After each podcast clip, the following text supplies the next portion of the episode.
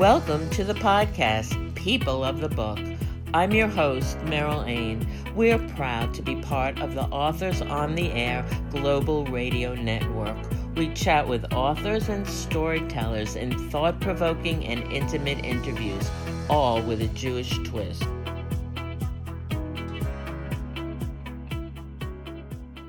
On today's program, I'm delighted to welcome Jacqueline Friedland.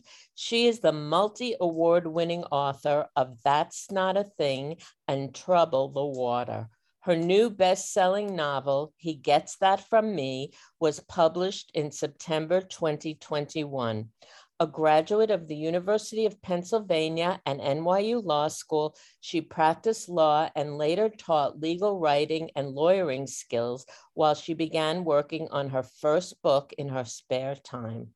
After she decided to embrace her passion and pursue writing full time, Jacqueline returned to school to earn her MFA from Sarah Lawrence College, graduating from the program in 2016. When not writing, she is an avid reader of all things fiction. She loves to exercise, watch movies with her family, listen to music, make lists, and dream about exotic vacations. She lives in Westchester, New York with her husband, four children, and two very bossy canines. So I'm so excited to be with you today, Jackie. I've read all three of your books, and they're hmm. all compelling and enjoyable.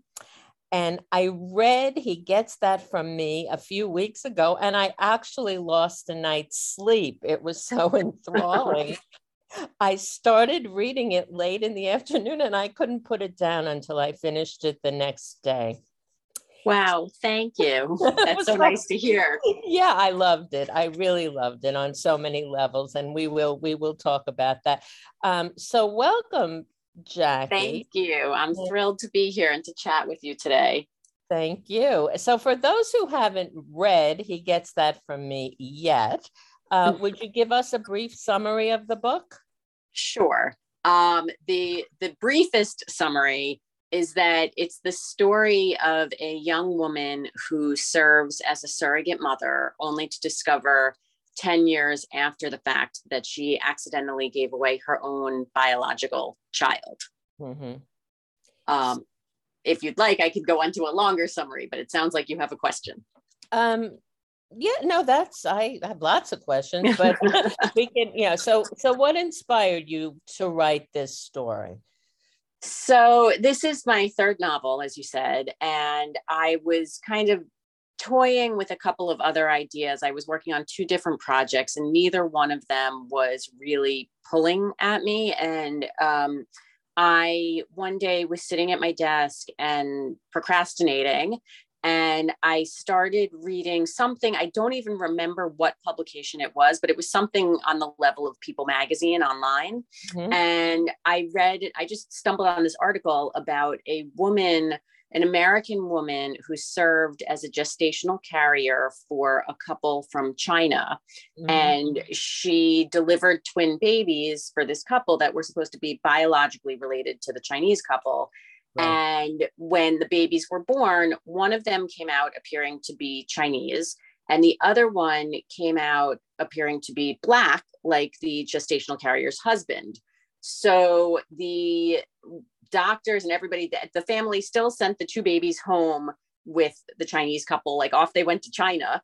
And, mm-hmm. you know, mm-hmm. despite the fact that everyone was perplexed, and after I think about a month, they figured out that what had actually happened was that the um, when the carrier got pregnant, only one of the embryos actually became you know viable, and the surrogate had became pregnant again once she was already pregnant like you know the natural way by being with her husband. And she delivered these two babies that were not biologically biologically related to each other at all. She just carried both of them at once.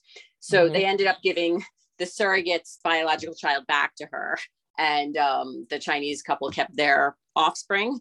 But um, i read this article and i was like flabbergasted. I was like wait hold up. You know right, i took right. biology in ninth grade. I have four children of my own. I do believe that i know how this whole like pregnancy thing works and once you're pregnant like that's it right?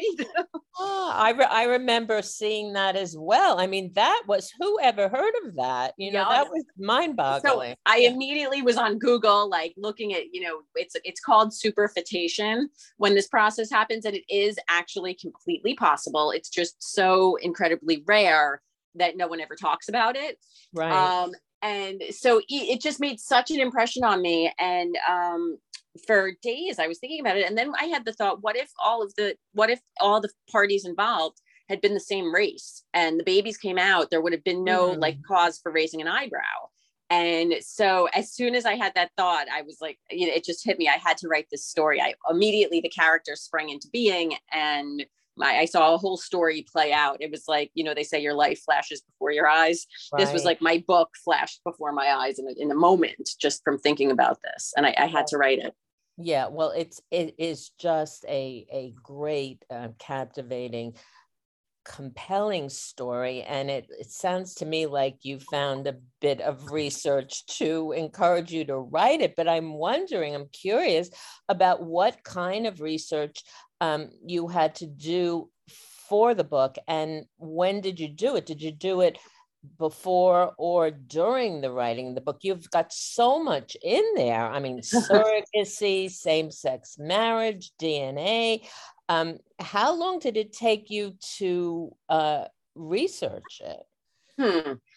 Um, I think I did probably a couple of weeks of research before I started writing. And then I kind of tried to live life along with my characters. So if they had a question, I had a question. you know, oh, what is the law about surrogacy? Let's look this up.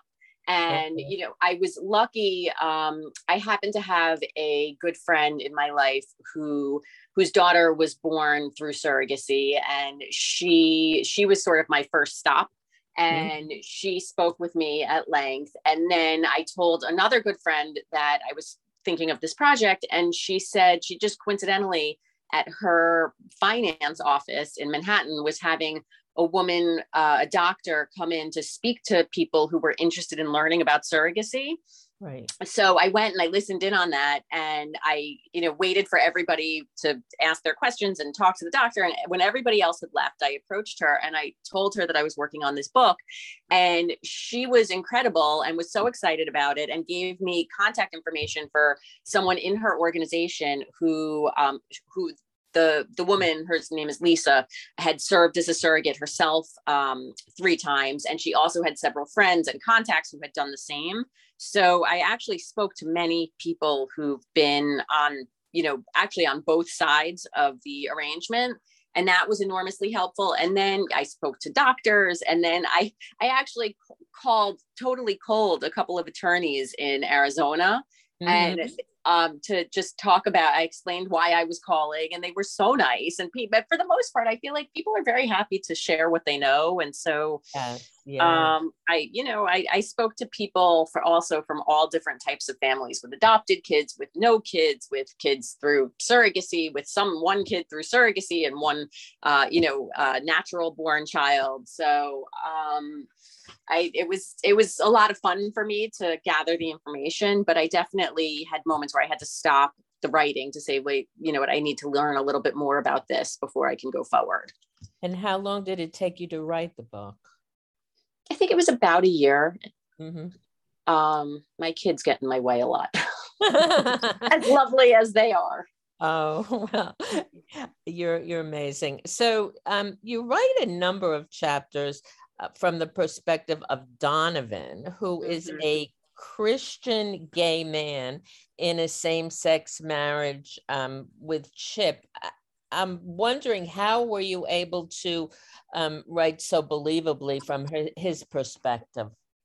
Um, so that's a great question. And when I started writing the book, I had I sort of had concerns of is this allowed? Can I, you know, can I write from this perspective but mm-hmm. then what i what i really realized is that this is not a book it's about being gay it's not a book about coming out and how it feels to be gay and how to struggle right, with those right. emotions which right. are things that i could not speak to it's a book about being a parent and um, and I'm sort of looking at parenting from different perspectives. So to me, Donovan, I created a character who, you know, grew up in a certain type of family with, you know, uh, certain alpha uh, family members and other ones mm-hmm. who were more timid and who he himself suffers from some anxiety and, um, you know, that has hopes and dreams and uh, relating to family. So um, almost every chapter that you you hear from Donovan is really just about his perspective on parenting and on being a son to his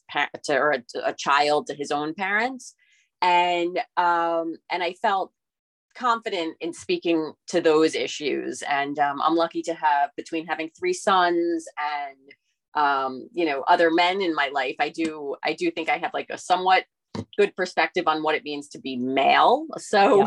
um, so I, mm-hmm. I did the best I could with it. And I will say that I have received only positive feedback. Okay. Not, and I, I did, I mm-hmm. did have some sensitivity reads. I did both professionally and uh, personal friends who are gay men and said, like, read this, please, and make sure, you know, I'm trying to do this in good faith, and please make sure that there's nothing in here that might upset somebody. And I, I, I actually the only um, thing that I needed to be taught, which I thought was actually really interesting, was that pre in the initial draft of the novel, I talked about giving a child up for adoption. And a friend of mine said to me, that's actually like not a nice term to, or a phrase to give up for adoption, and that it's better to say rehomed.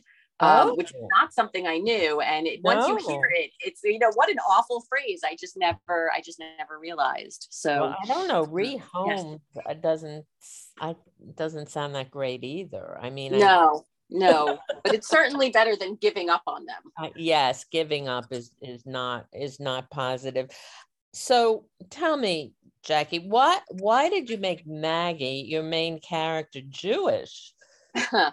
um, so as I was thinking about, you know, the the difficulty of writing from the perspective of a gay Christian man and how to sort of get around that. Another thing that I thought of was that, you know, people do want to hear from a perspective that I am intimately familiar with. And that, um, mm-hmm.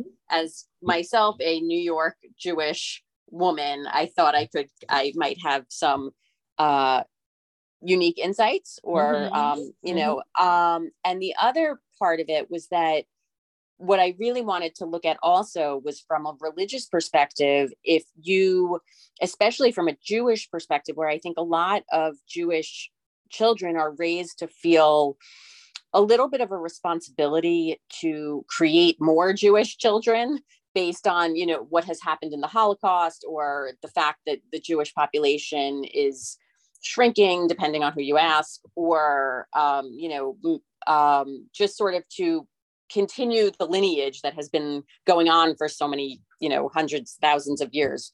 And so to be able to write a character who realizes that she she surrendered a jewish child who then is being raised as a non-jew i thought i just really kind of wanted to play with those emotions and see how that would make her feel especially since she was not any sort of you know observant jew she was just very secular and yet it still kind of tugged at her well, um, think, so yeah. that was why well, I think that is kind of um, poignant for mm-hmm. for Jewish audiences, especially those who may be more observant. Um, what sort of reaction have you um, received from Jewish audiences about Maggie and her choices, or Jewish um, individuals, not necessarily whole audiences, right? But, right. Well, one thing that's interesting is that um, within uh, a lot of the Jewish community, you don't often find women who serve as surrogate mothers. You find many, it's much more common mm-hmm. to find women who have had their child, like who have had their own biological child be carried by another person. Mm-hmm. Um, so people, you know, there's been that sort of like, why did you, how could you make that happen? And it was actually, I knew that going in and it was a challenge. And it was part of why Maggie had to have trauma in her earlier childhood and you know experiences that led her to not have an exactly typical upper east side jewish child upbringing right, right, um, right, right, so so there was that and the other thing that um is has been interesting to me is that there in it depending on the level of observance when jewish parents hire a gestational carrier to carry their child, there are certain uh, places where you have to then convert the baby, even though the baby is biologically oh, Correct. made Yeah. of Jewish, you know, material. When the baby is born through the body of a woman who is not Oh, Jewish, re- there oh, are certain really? rabbis Wow. who will say that that hmm. the child needs to be converted because you never know going down the line if a very orthodox say it's a, a girl and a very orthodox guy's family says like no she's because she was born through a vessel that was not jewish then Oh, she's I not didn't know that. That's very, Yes. that's interesting. yes so there's there's all these crazy complications that that come up and you know i think thankfully it's worth it for the parents to go through it and get their child and it's just funny that there's um, things you never expect to hear about you know the the pumping of breast milk and shipping it across the country or you know um, spending money to have you know the intended parents will pay for a household help so that the pregnant woman does not have to over you know expend herself and things like that that I- mean it's all i think wonderful and but also very eye-opening And, and expensive. and expensive what's crazy is that the amount of money that people spend is nowhere near what the surrogate actually makes because you're paying for her travel you're paying for her doctor's bills you're paying you know again for her help and things like that you're also paying the agency fees you're paying the legal fees um, and then what the surrogate actually takes home people reading drafts of the book kept saying no you must be wrong it has to be more money than that and i actually because of that inflated the amount a little bit um but What the- you have there? women- 30, 30,000, I think? yes yes and it's not it's it's that's would be a very high take home at the end of the day for a Mhm. gestational carrier not impossible but unusually high Mhm. um, and the women who do it do it because less for the money and more for the what they're getting out of it emotionally and the sort of joy of giving back and even maggie in the book who's doing it ostensibly for the money i think uh, to me has a sort of an emotional need to be indispensable to somebody and so um, even for her it's you know icing on the cake kind of I, I mean, it would, it's hard to think that somebody could only do that for money. I mean, I, I have three children and it's not easy being pregnant. So, no um, Um, so and then they take the money and they use it for things that are completely, you know, like a trip to Disney or, you know, um, massages, like things there, you know, it's, they're not, the surrogacy agencies, if they know that the woman needs the money, they usually say she's not a good fit because, um, it's that that's not what they want. They want the women who are doing this just because they need the the carriers feel they have to give something back. Well, it, it's it's it's altruistic. I mean, my Mhm. husband recently had a kidney transplant. I mean, to Right. somebody giving their kidney or giving their womb, it's Mhm. it's very altruistic act. I think. Yes. Um, so you portray the twin children, Kai and Teddy, very sensitively, and um, my by the way, my husband is an identical twin, so I kind of understand something about that uh, mystical and very close relationship um, between twins. Um, did you draw on your own children when crafting these characters? um it's funny i actually for the for i more drew on my relationship with my sister um she and i are not twins but we she's a couple of years older than i am and we grew up extremely close and she always seemed to know my needs in a way that my parents didn't or didn't yet and at least that was the way i felt so um, part of what I wanted to explore in the book was the idea that, you know, I one thing I do think as a parent is that I feel like, you know, we think we know our children so well. And then you see or hear something that shows you, you know, no, you don't actually know them as well as you think. You only know them in the parent child sphere. And out in the world, they're a whole person and you can only kind of see them one way. So I really wanted to explore how well do parents really know their children how well do children know their parents um, and you know and and how those in relationships sort of um, interact with each other so um, and I, I, think it can be very nuanced and I, I just wanted to sort of let that all bear out i did actually one thing i did pull from my own child is that um, i have one of my kids has a nut allergy right. and I did, I did put that into the book just as a I, I like to raise awareness of issues mm. when i can mm. so yes yes yes um, so I think that your book is a perfect choice for a book book club discussion. Uh, have you met with many book clubs and what's been the reaction? I have met with tons of book clubs and it's been for me super fun. And for the book clubs, um, you know, it's funny, there's definitely two schools of thought about how this story should have ended. Hmm. and people i mean i thankfully it's still been all very positive about the book but um, people who weren't necessarily rooting for maggie or weren't necessarily rooting for donovan in case anyone hasn't read it i don't want to spoil anything. Right. Um, so um, it's been interesting to see the different perspectives and um, I think people have also just been very interested to learn about some of the intricacies of how surrogacy works um, and you know the choices that can impact us uh, through much of our lives. I will say that. And the other thing is that there's an epilogue at the end of the book, and I, there's also two very strong reactions. People either love the epilogue or they hate the epilogue, and it's really been very 50 50.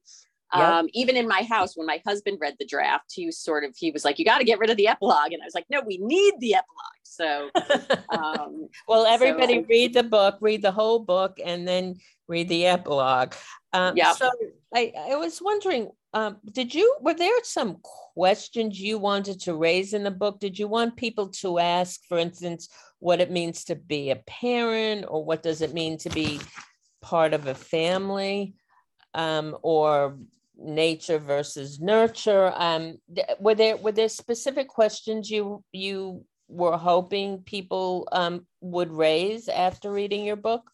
Um it's funny i actually wanted people to ask themselves all of those questions and also um i i really wanted to explore the the question of parents who think they know what is best for their child mm-hmm. and um, how to figure out what is actually best for uh, for your child and you know I, I think a lot about how um, I, I, for example, never got to ride horses when I was a kid because I had mild scoliosis. And the one piece of advice the doctor gave us was don't ride horses. And this had been like a oh. dream of mine to go riding through the pastures. And it was, I was robbed of it.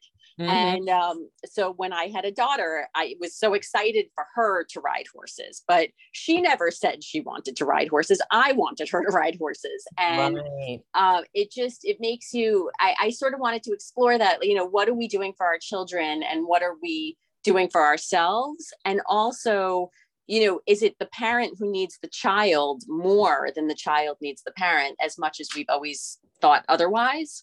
and that those were my my sort of big questions myself in the book okay so questions um was there in addition to the questions a particular message you wanted readers to come away with after reading the book um i think insofar as the story overall i would say the message that i'm hoping to get across with it is that it's important to have people who are there for you. And whether that's through family that you've you know uh, created in a traditional way or uh, friendships or whatever it might be um, it's important to have your support system uh, you know there for you okay so i read that you have described yourself and i I don't remember if it was a genre jumper or oh. genre hopper. Which which was it?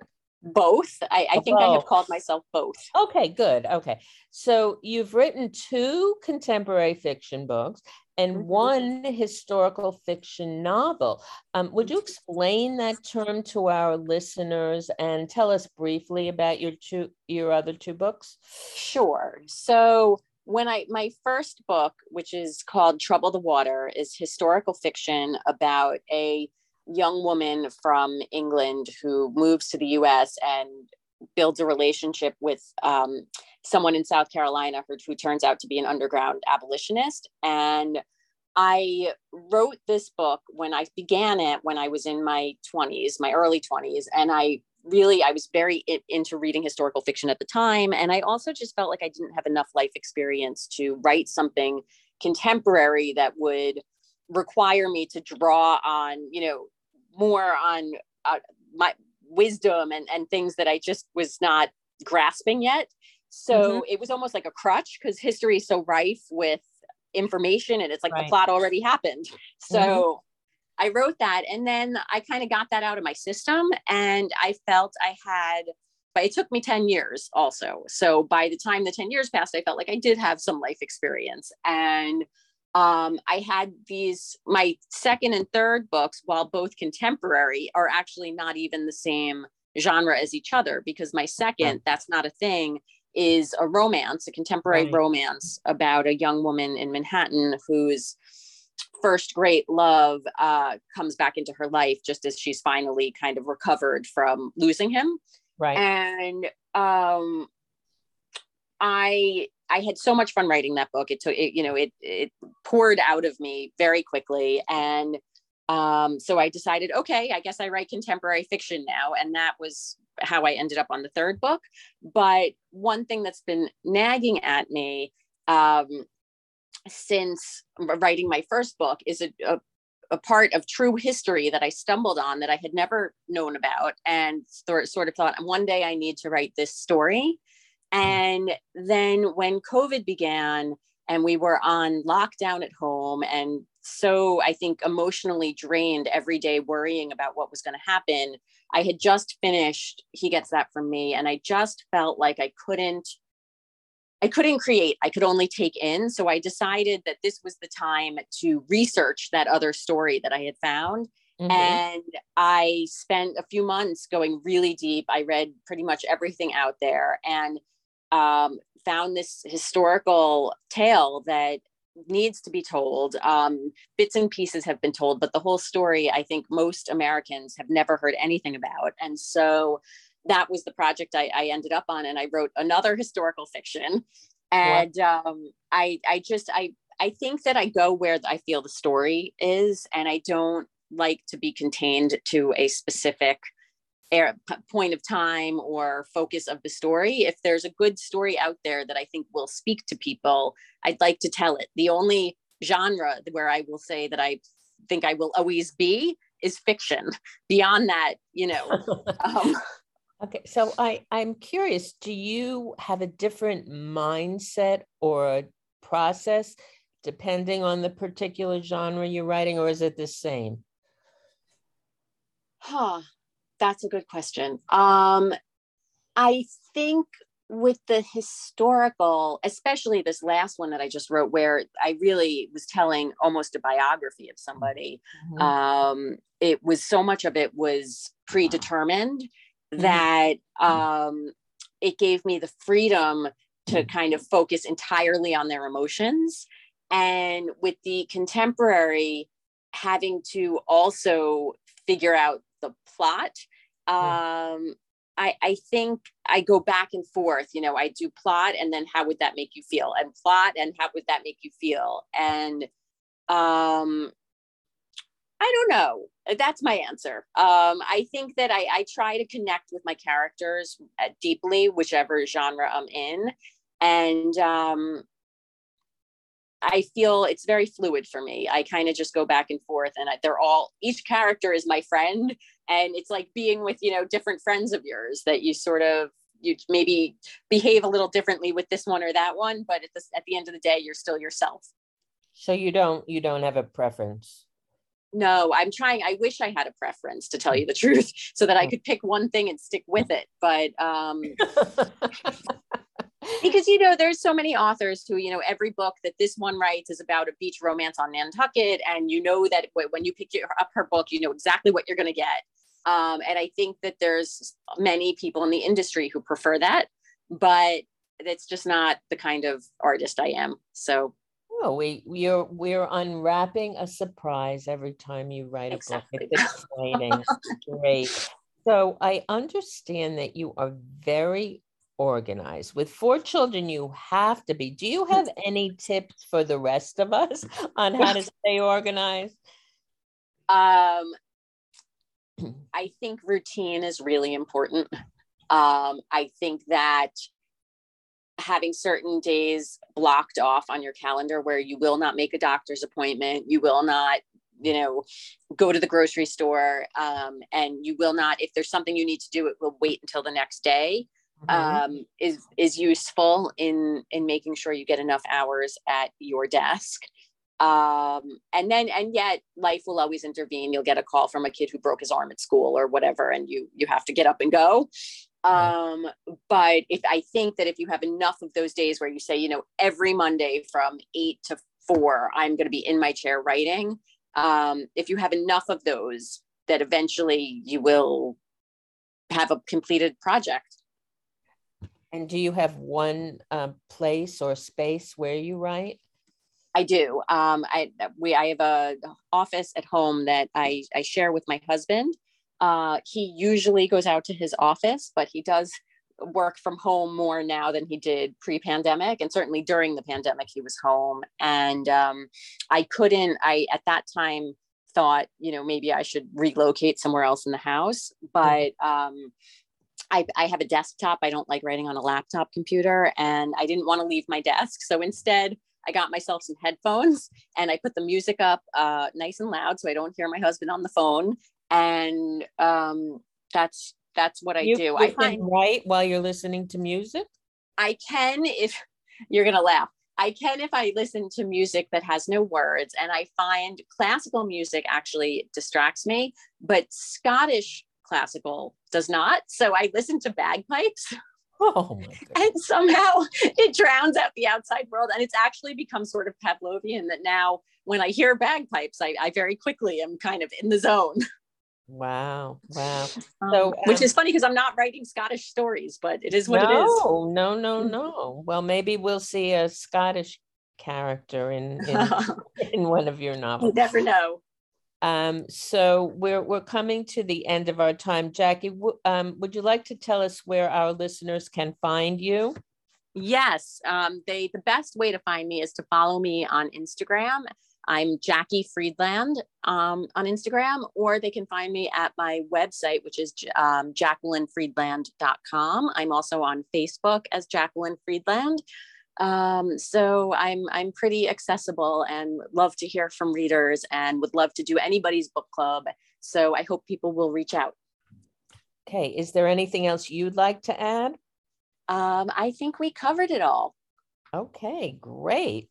well, thanks so much for joining us today, Jacqueline Friedland. Her new book is He Gets That From Me. I also want to thank our executive producer, Pam Stack. People of the Book is a copyrighted presentation of the Authors on the Air Global Radio Network. Please visit us and like our Facebook page, People of the Book. I'm your host, Meryl Ain. For more information about my books and writing, visit me at merylain.com. Until next time, please join us on Facebook at Jews Love to Read and read a good book.